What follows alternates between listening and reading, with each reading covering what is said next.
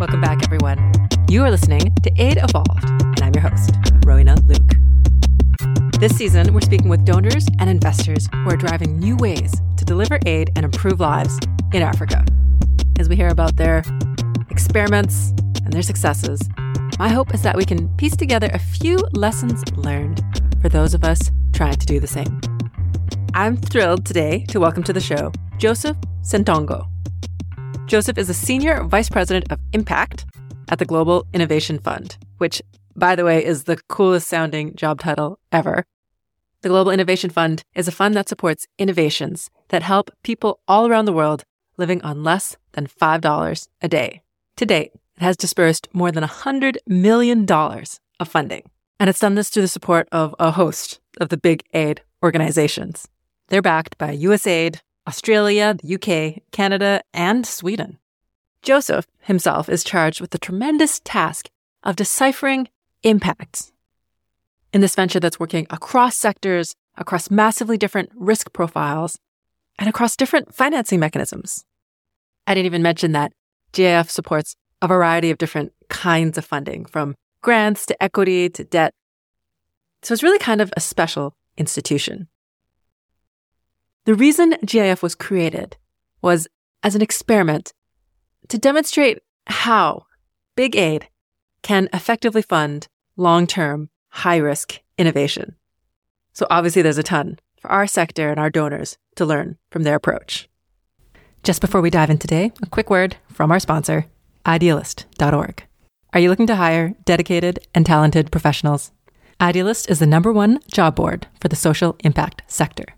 Whether you're hiring for a nonprofit, a business with socially responsible positions, or a company with a social mission, Idealist is the best way to reach an engaged community of millions, all looking to make the world a better place. Sign up to start posting jobs today. Go to idealist.org/aid to get a credit for one free 30-day job listing. Now back to our show. To begin, we learn a little bit more about Joseph Ssentongo himself, the man behind the organization. I've had the fortune of spending my life in many countries, being from Uganda, growing up in Italy, Burundi, and Zimbabwe, studying in Swaziland, now called the Kingdom of Eswatini, and uh, the United Kingdom. I then went on to work in organizations based in Italy, Portugal, and Tanzania, as well as the United Kingdom. Amazing. That sounds like quite a varied childhood, and I'm sure it prepared you for your future global career, which we're going to discuss more of. I think the diversity of experiences I've had throughout my childhood and, and professionally has undoubtedly shaped my outlook in life, both from a personal lens, having experienced many cultures, but also from professional perspective in terms of how I contextualize development challenges, inequalities, as well as opportunities. So I know when you got started in your career, you jumped pretty quickly into international work, working with a lot of the large major aid organizations. And then at some point, you decided to move into the investment space. You were part of a really innovative mechanism um, that got started in Tanzania in 2011. Can you talk a bit about that moment when you sort of veered off of a, very, a more traditional aid career path? Yes, sure. So I started off my career doing research focused on malaria early warning systems based on satellite imagery, working with the Gulbenkian Science Institute in Lisbon. After that, I joined the Food and Agriculture Organization of the United Nations in Rome, where I was undertaking data analysis on gender inequalities and trying to help inform better policy based on existing evidence in support of countries in sub-Saharan Africa. With data analysis as the common thread, I then left the United Nations with a keenness to understand what works and how it works in a completely different context. So I joined the Investment Climate Facility for Africa, or ICF, which was an institution based in Dar es Salaam, Tanzania, which was conceptualized after the Gleneagles G8 summit as a vehicle that can help turbocharge private sector development on the African continent. Uh, the mandate wow. of ICF was to support governments by providing them grants to reform some of their systems, their services, which interface with small businesses, large businesses and medium businesses. So the types of investments or grants that the investment climate facility for Africa was, was making were in, um, setting up alternative dispute resolution mechanisms so that if there's a commercial dispute between two parties, they don't take too long to be resolved, making it easier to register a business in order to spur the formalization of, of and, and reduce informality. Nice. I know in the United States, you can register a business in a couple days. And in, in some of these countries, it takes months of paperwork yeah. and it's, and it can be an excruciating process for a young innovator that wants to get set up. It sounds like an incredible opportunity. I know you had a chance to work with what, 14 different countries on their e-government initiative. Is that right? Yes. Working with ICF enabled me to work at the width and breadth of Africa from Tunisia down to Zambia and from Cape Verde across to Mauritius on a variety of e-governance initiatives, collaborating with innovation agencies, governments, revenue authorities, commercial courts, land registries, and private sector organizations. The experience taught me about focusing on incremental gains, a willingness to accept failure, but above all, putting local stakeholders in the driving seat of their development agenda. During my time at ICF, as I mentioned earlier, I was based out of Dar es Salaam and I evaluated 30 projects at completion, which meant I was the person responsible of uh, describing how our funds were utilized and the benefits that they have generated. Can you talk about a particular country? You don't have to name it, but it's always interesting if you do. But can you talk about a particular country that you worked in and one of the initiatives that you, you were involved in to improve the investment climate? What were some of the challenges? What did you learn? There are many interesting examples I could refer to.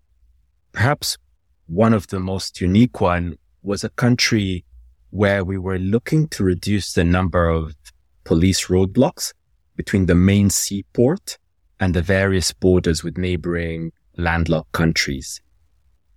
The economic theory is that roadblocks are a form of non-tariff barrier that hampers trade and represent a barrier to market participation and growth. And given the dearth of uh, infrastructure such as railway, roads still play a significantly important part in the transportation of goods across countries.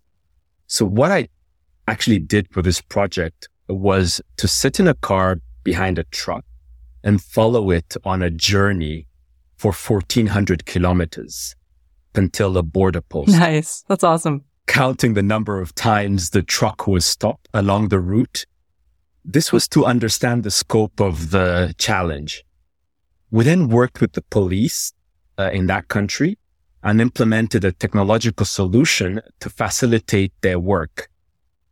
Over a two year period, we saw a reduction of these non-tariff barriers to less than a third. That is from 45 to 13, which was a significant achievement. Yeah, that's an incredible achievement. Also, I love how my mental model of that work is sitting in boardrooms with bankers and diplomats. But I love how you actually went out there on the ground, you know, sitting in the truck to make sure that you knew exactly the state of how things were and how they were going to prove. It's, it's that it's striking that right balance between the really high level advocacy work and the government buy-in that needs to happen, as well as making sure that for the average truck driver, transportation and logistics company, we're making real change on the ground. So I love those two contrasting mental images that we have from that story.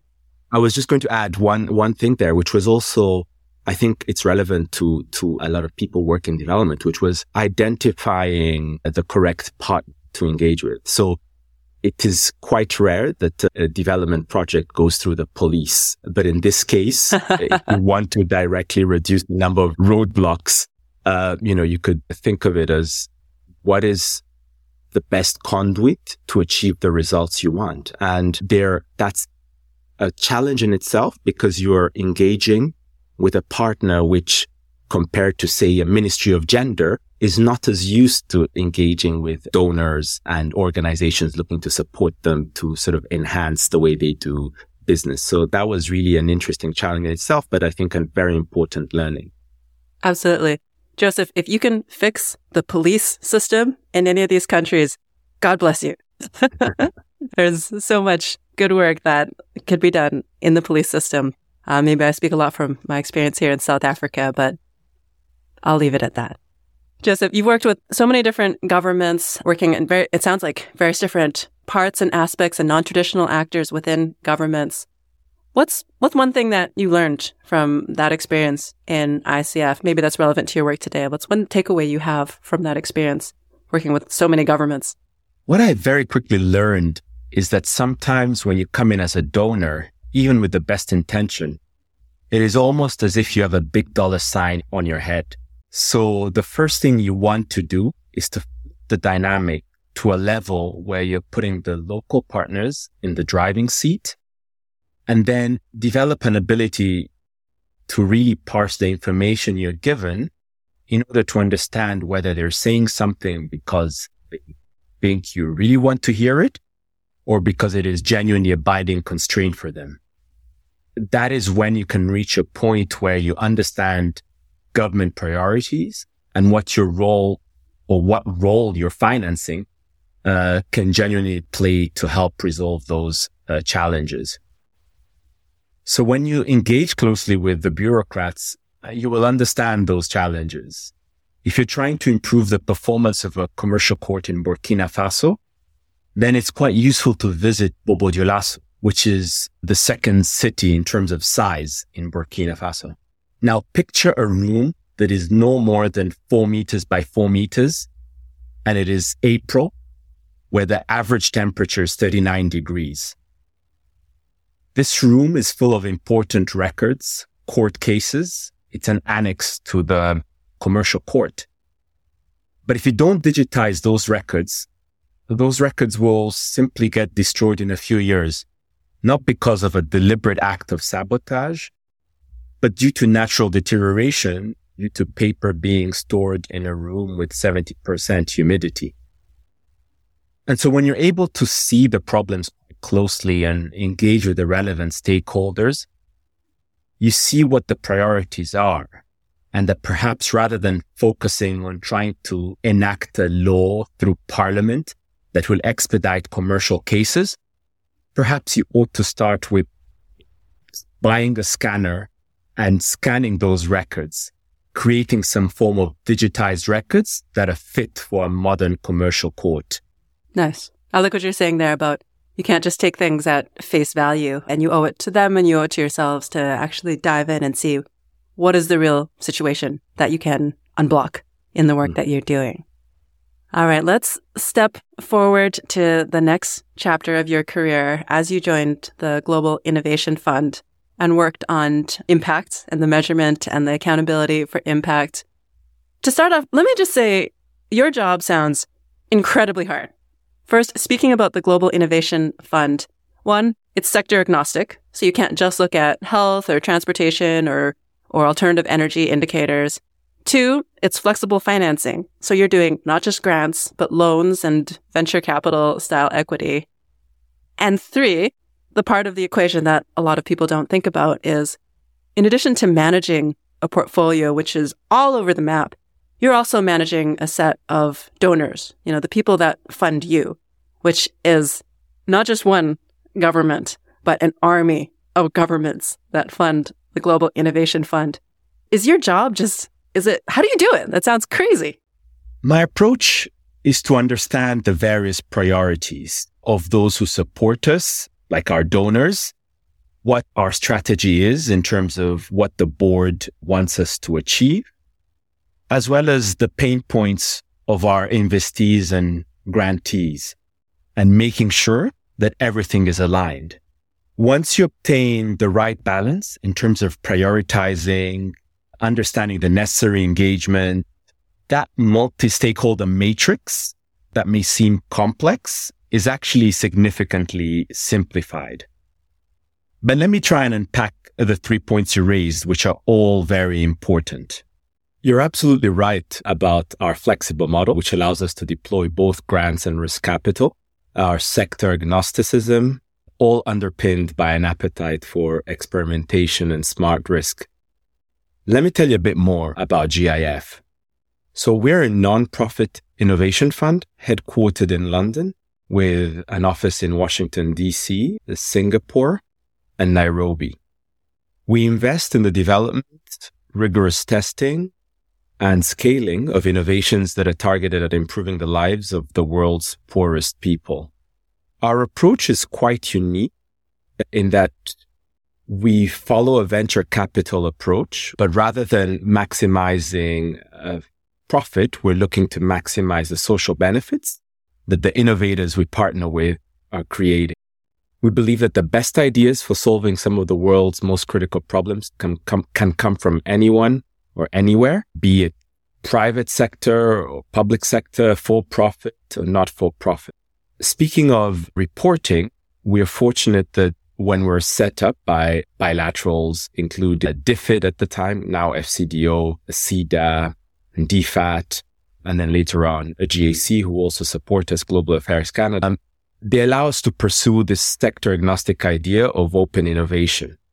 So our portfolio contains innovations that are focused on development challenges as diverse as education, agriculture, transport, domestic resource mobilization, gender, climate, climate change, and the circular economy. So as you alluded wow. to, this really does pose a, a measurement challenge. So what we developed really early on is an internal impact measurement framework which we call practical impact. This is an approach that gives us the ability to forecast, track and update the social impact that we think will be generated by the innovation we support at year 10. We use a simple equation of breadth, which is the people impacted, multiplied by depth, that is by how much we're improving the incomes or we're improving people's lives relative to their income uh, multiplied by a probability of success. This enables us to bring various innovations onto the same measure of utility. And we focus to year 10 because this is in line with our philosophy of providing patient capital, cognizant of the fact that innovations take long to scale, to test out their operations and business models, and to achieve the requisite growth, which is required to achieve meaningful impact at scale. Fascinating. And I know there's much more resources about practical impact on your website. What I love about that framework is that it's, it's not specific to the work of the Global Innovation Fund in the sense that it's a very general framework for capturing interventions that incorporate risk. Breadth of impact, I get that. Depth, I get that. But we're talking about taking gambles and it's about having enough gambles that the probability of success is high and knowing the amount of risk that's in there. So I think that's really a model that other innovative funders and ventures can use. What about the other piece that we mentioned earlier? The fact that you're accountable to so many different governments. Um, any listener to this podcast knows I've had my beef with USAID indicators and how complex and overburdened they can be. I have to imagine reporting to, I don't know how many governments you have, six, seven different governments. Yeah. That sounds yeah. like a reporting nightmare. So how do you do it? Our donors require some form of annual reporting from us, and we have a donor relations mechanism that is supported by various teams internally to help put together those annual reports against specific log frames, which enable us to track our progress and see whether we're really achieving the goals and targets as set out. Where we try to go further at the Global Innovation Fund is also to think of a world where development aid can be a lot more transparent. So we are part of yeah. initiatives such as Publish What You Fund, which is really about providing data on a regular basis to show how contributing to some form of aid transparency index where it is clear to all stakeholders which are interested what you financed, how much your level of support was, who were the intended beneficiaries, what is the sector according to a specific code, which means that um, work is not just in a in a, some form of vacuum between a bilateral GIF and an investor, but it's really open for the wide world to be able to, to sort of understand what GIF's work is. That makes sense. I think it ties to something you were saying even before we started recording, which is one, tracking your outcomes, you know, making sure if you're promising better health or you're promising employment, that you're delivering on those promises. And so it's something that your donors want, sure, but you also want, your team wants in order to guide the work that you do. And then the other aspect that you mentioned is publishing that data so that if there's members of the public or government that want to see your impact return, they can. And it's not just for the government that we generate these data. Joseph, can you share some of your personal experiences as you've been leaving the foundation's work in impact and in data? What are some of the challenges that you've faced or blockers that you've encountered that you struggled with and overcame over the course of your work on data and impact? So as we take pipeline innovations through our diligence process, it is pretty evident to us that the rigor of evidence can vary quite significantly based on the type of innovator or entrepreneur and their background.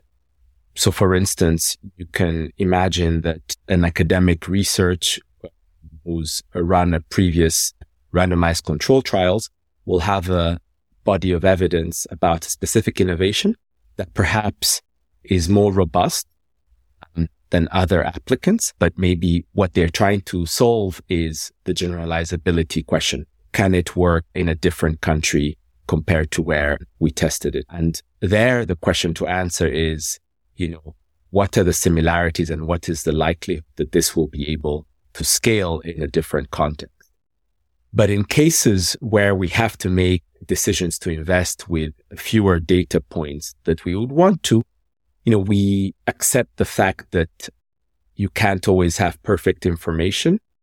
And what we try to do then is to say, well, if we take a smart risk uh, on this innovation, maybe we can build in data collection, some KPIs in the reporting framework and really accompany this innovator on this journey to generate learnings so that at least when we reach the end of the GIF investment period, we are able to tell a much better story from an evidence perspective on uh, what works, how it works, and also what doesn't work in some cases. That makes so much sense. Ultimately, you're looking at that pipeline of innovation and late in the stage, you'll have a lot of evidence, but you need to take a different approach earlier in the stage. And that doesn't mean that you stop when there's no evidence. It means you work hand in hand with the innovators to make sure that evidence is being generated so that as you move through that pipeline, the evidence appears. And that's part of the work of innovation. I actually wanted to ask two last questions before we switch over to the rapid fire. Can you share with me the story of one project or organization that you've supported yourself through your work at the Global Innovation Fund? In terms of specific innovations, we like to think of our support going beyond the financial. So how do we enable the organizations we work with to be best in class from an analytics perspective, from an ESG perspective, from a business model perspective? So we've worked with organizations such as Mr. Green Africa, which is a tech enabled plastics recycling company disrupting the current informal plastic recycling sector in Kenya.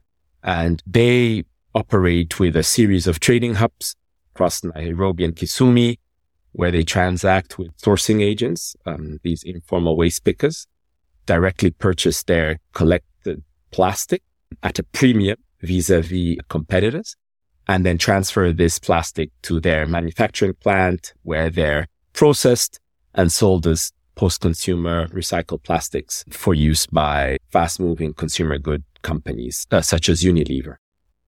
And just to paint that picture for our audience, you can imagine the kind of person whose life, whose job is wading through mountains of trash in, in a slum outside of Nairobi. And just like the, the, the health hazards and the occupational hazards of that kind of work. And that's the way that many people live and so the work of Mr. Green Africa is to create a viable income, even for that community of people with that line of work. So, you know, going beyond our investment, we're proud of the work we've done with them to enhance the M&E systems uh, in order to have better data, better data integrity, dashboard, better reporting, in order to be really able to tell this informal waste picker, this sourcing agent uh, story. Feedback sessions we've had with them, working with them in situ at their at their plants, trying to also make them best in class from an ESG perspective, and really seeing they've evolved from 2019 to 2023 and in this period of our partnership, um, that is really exhilarating. And of course, not losing sight of the fact that they're working with, as you alluded to, some of the most marginalized people uh, who are on extremely low incomes, providing them an income above average and building this globally recognized model of integrated recycling infrastructure, whilst at the same time advocating for a more ethical supply chain. You know, those are the types of, of narratives that really make um, working at the Global Innovation Fund uh, exciting. That's a great example, Joseph. One of the things I really like about that example is it, it really speaks to the strength of the Global Innovation Fund, working with this innovative organization that is leveraging a market approach, is working cross sector, has implications on health, on economic development, on climate, this recycling approach. And in that aspect, was able to leverage the capabilities of the Global Innovation Fund from a reporting, from a management, from an operations perspective in order to improve its own operation. So it sounds like a, a great connection and a great mix between an organization like that and a donor like Global Innovation Fund. Joseph, the Global Innovation Fund has a unique funding approach to supporting innovation. What is one specific example of initiative you've been able to support through GIF in which this unusual approach has made you more successful than other more traditional foundations or donors? Where possible, GIF seeks to co-invest and de-risk investments to catalyze additional capital. To do so, we actually work very closely with development finance institutions, development agencies, local government partners, philanthropic foundations, and other impact investors. What that means is that at a portfolio level, we currently estimate that for every GIF dollar investment or GIF dollar invested, our investees have been able to raise an additional seven, which currently means around $700 million. Wow. There are several examples of catalytic investments in our investment portfolio. Maybe one example is, is DMI. DMI is Development Media International, which is a UK based organization that uh, a GIF provided a $2 million grant to, to enable them to produce radio content that promotes the use of modern contraceptives and work with radio stations in Burkina Faso to integrate this family planning message into their programming. They do so by broadcasting 10, you know, messages multiple times a day on market leading local radio stations using 60 second spots. The messages focus in an entertaining way on the key barriers to adoption of contraception identified through formative research. The GIF grant enabled the DMI to produce content for their radio messaging, which was then tested through an RCT. And the RCT found that the radio campaign had led to a 5.9 percentage point increase in the modern contraception uh, prevalence rate. That's great. Women were also 14% more likely to say that they should control the number of children that they have during their lifetime. So nice. our support, sort of our funding successfully unlocked the scaling potential of DMI based on the evidence generated.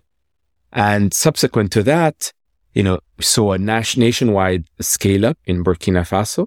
And in addition, nice. they were able to scale up in an additional seven countries through an FCDO supported program called WISH.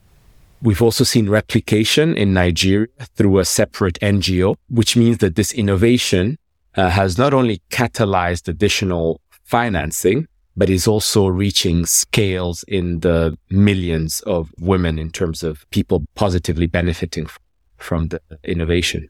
Nice. That's a great example. I love how what you're calling out there is that you don't see yourself as as better than other donors or investors. But maybe by the way that you're structured and your mandate, you're allowed to run a little bit ahead of the pack to blaze a trail, which might be a little bit uncomfortable or new. And once you've blazed that trail, then you really rely and work with other partners to scale up those innovations. That makes a ton of sense to me. Last quick question for you is if you wanted to say one or two things about what's next for Global Innovation Fund, it's been established for eight years now. It has a certain momentum. Is there anything in the next year or five years that you want to point to? The Global Innovation Fund will continue to invest in interesting innovations. We are trying to meet the moment in terms of where international development stands now and focus areas. So we have Innovating for Climate Resilience Fund, which was launched at COP26, initially with support of the, of the British government. We have a, gender sub-fund supported by Global Affairs Canada, which enables us to invest in gender transformative innovations. So where we see certain focus areas and opportunities for innovation, we will be willing to deploy our capital to try and uh, resolve difficult development challenges. Great to hear, Joseph. Thank you so much. I know I've trampled all over your afternoon, but let's dive into the rapid fire questions that we use to round out our show. First question for you, Joseph, is about differentiators. As someone who has crossed paths with many different grantees and potential grantees, what is one differentiator, in your personal opinion? You don't have to speak for the investment committee, but in your personal opinion, that sets the best innovators apart from the rest? I would say an innovator that is willing to say no point blank Ooh. to proposal or, or a counter proposal and, and is very clear about why they've chosen a certain path and are willing to, to double down on it and is also willing to learn from their mistakes and also maybe able to describe how they got to where they are and what they've learned along the way. Absolutely. I think there's no shortage of organizations that will take a check and spend it. But what you really want are the ones that have thought hard about the change they want to make in the world, are committed to it, and won't veer from it, even if there's the distraction of a check in the picture. On the aid front, as an organization that has done a ton of experimentation in flexible financing and new ways of working with innovators, what guidance would you give to other donors in order to better support innovation? I think it's hard for me to sort of look under the bonnet and given the fact that a lot of these donor and aid agencies have, you know, long-term strategies and, and approaches to, to development that maybe don't necessarily lend themselves well to, to innovation. But what I would say is that developing a tolerance for quote unquote failure is a useful way of priming yourself for risk taking, which is a necessary attribute in support of innovation. I think that's a really important message on the one hand, in the medical institutions, there's this ethos of do no harm. And on the other hand, in Silicon Valley, you have the fail fast, experiment quickly. And those two philosophies are directly at odds. So how can we apply that when we want to merge innovation into some of these institutions that have existed for a very long time? It's certainly not easy.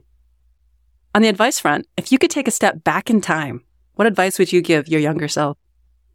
I would say maybe to really understand the power of the economic argument. If I look at my career, working initially on malaria, then malaria early warning systems, gender inequities, private sector development and innovation. Common thread to me is actually the, the power of the economic argument that underpins all these challenges. So many of us in the development world are really passionate advocates for incredibly important causes, but perhaps fall short when it comes to making a compelling argument.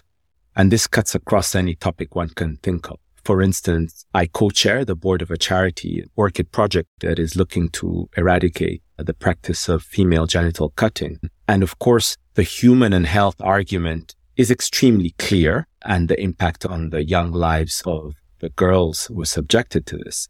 But actually, what you find is that you can also galvanize action by explaining the sheer economic cost.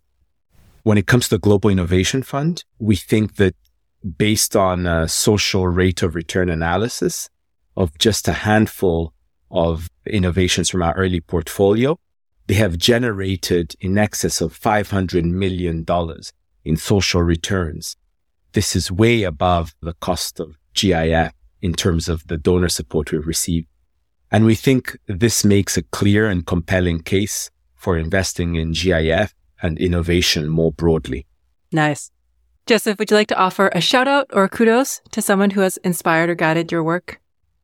I've been fortunate to work with amazing supervisors throughout my career.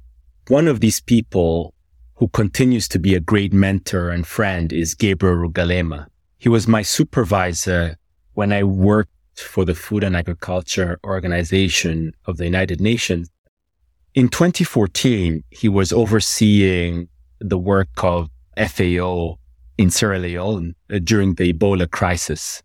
Very quickly, Sierra Leone was declared a non-family duty station, meaning that his family had to evacuate and yet to remain there alone.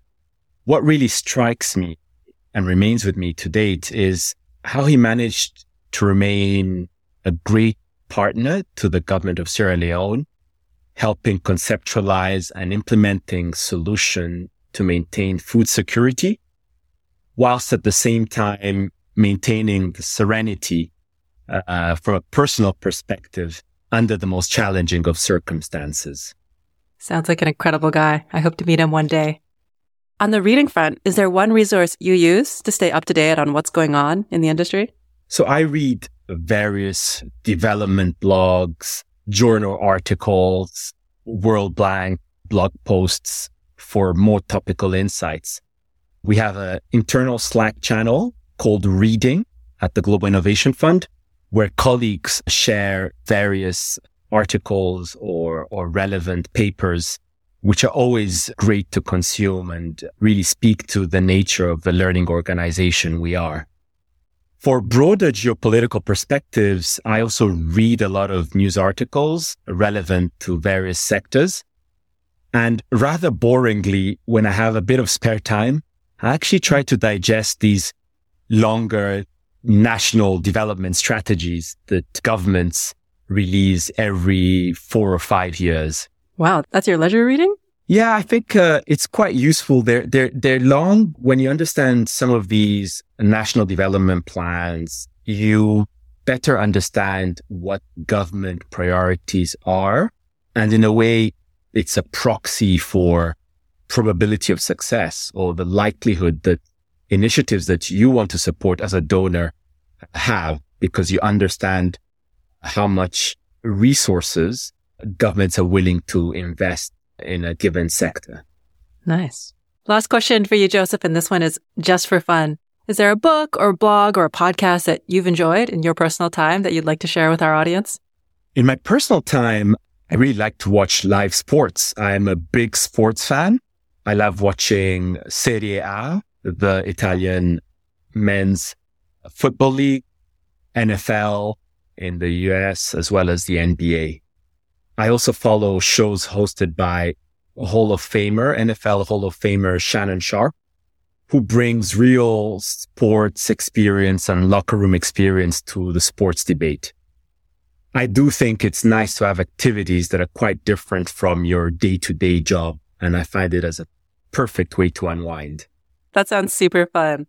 Joseph, for listeners who want to stay up to date on what's going on with Global Innovation Fund or maybe find out a little bit more about your work, What's the best way for them to get more information? Well, our website provides a lot of information on what we invest in, our mission, how we measure impact, the, the organizations and, and the governments that support us, as well as an open window, which is really, we believe that the best ideas can come from everywhere and anywhere. And therefore we encourage people to submit applications through our open window, which will be looked at by our investment team and you'll get a considerate reply in, in due course about their application. Thank you, Joseph. And that website is available at globalinnovation.fund. I hope you enjoyed our conversation with Joseph. Some of the things that really stood out to me from this conversation was the importance not just of evidence in aid work, but also of generating evidence as we experiment with new ways of providing aid. I really appreciated Joseph's thoughts and approach to measuring impact that might be impact in the future, the kind of stuff that might not yet demonstrate its value today. And from everything that the Global Innovation Fund is doing, I truly hope and believe that Big Aid can learn something about how to account for the necessary risks that are baked into the business of innovation. If you'd like to download the Practical Impact Guide or other resources on the Global Innovation Fund, you can find them on our website at aidevolved.com. And if you liked what you heard today, connect with us on LinkedIn or Twitter at aidevolved. I'll see you in a few weeks when we speak with Margot Cooijmans, who leads investments in high impact digital health for Philips, the global technology company, in her work as head of Philips Foundation and Philips Impact Ventures. Until then, take care, everybody.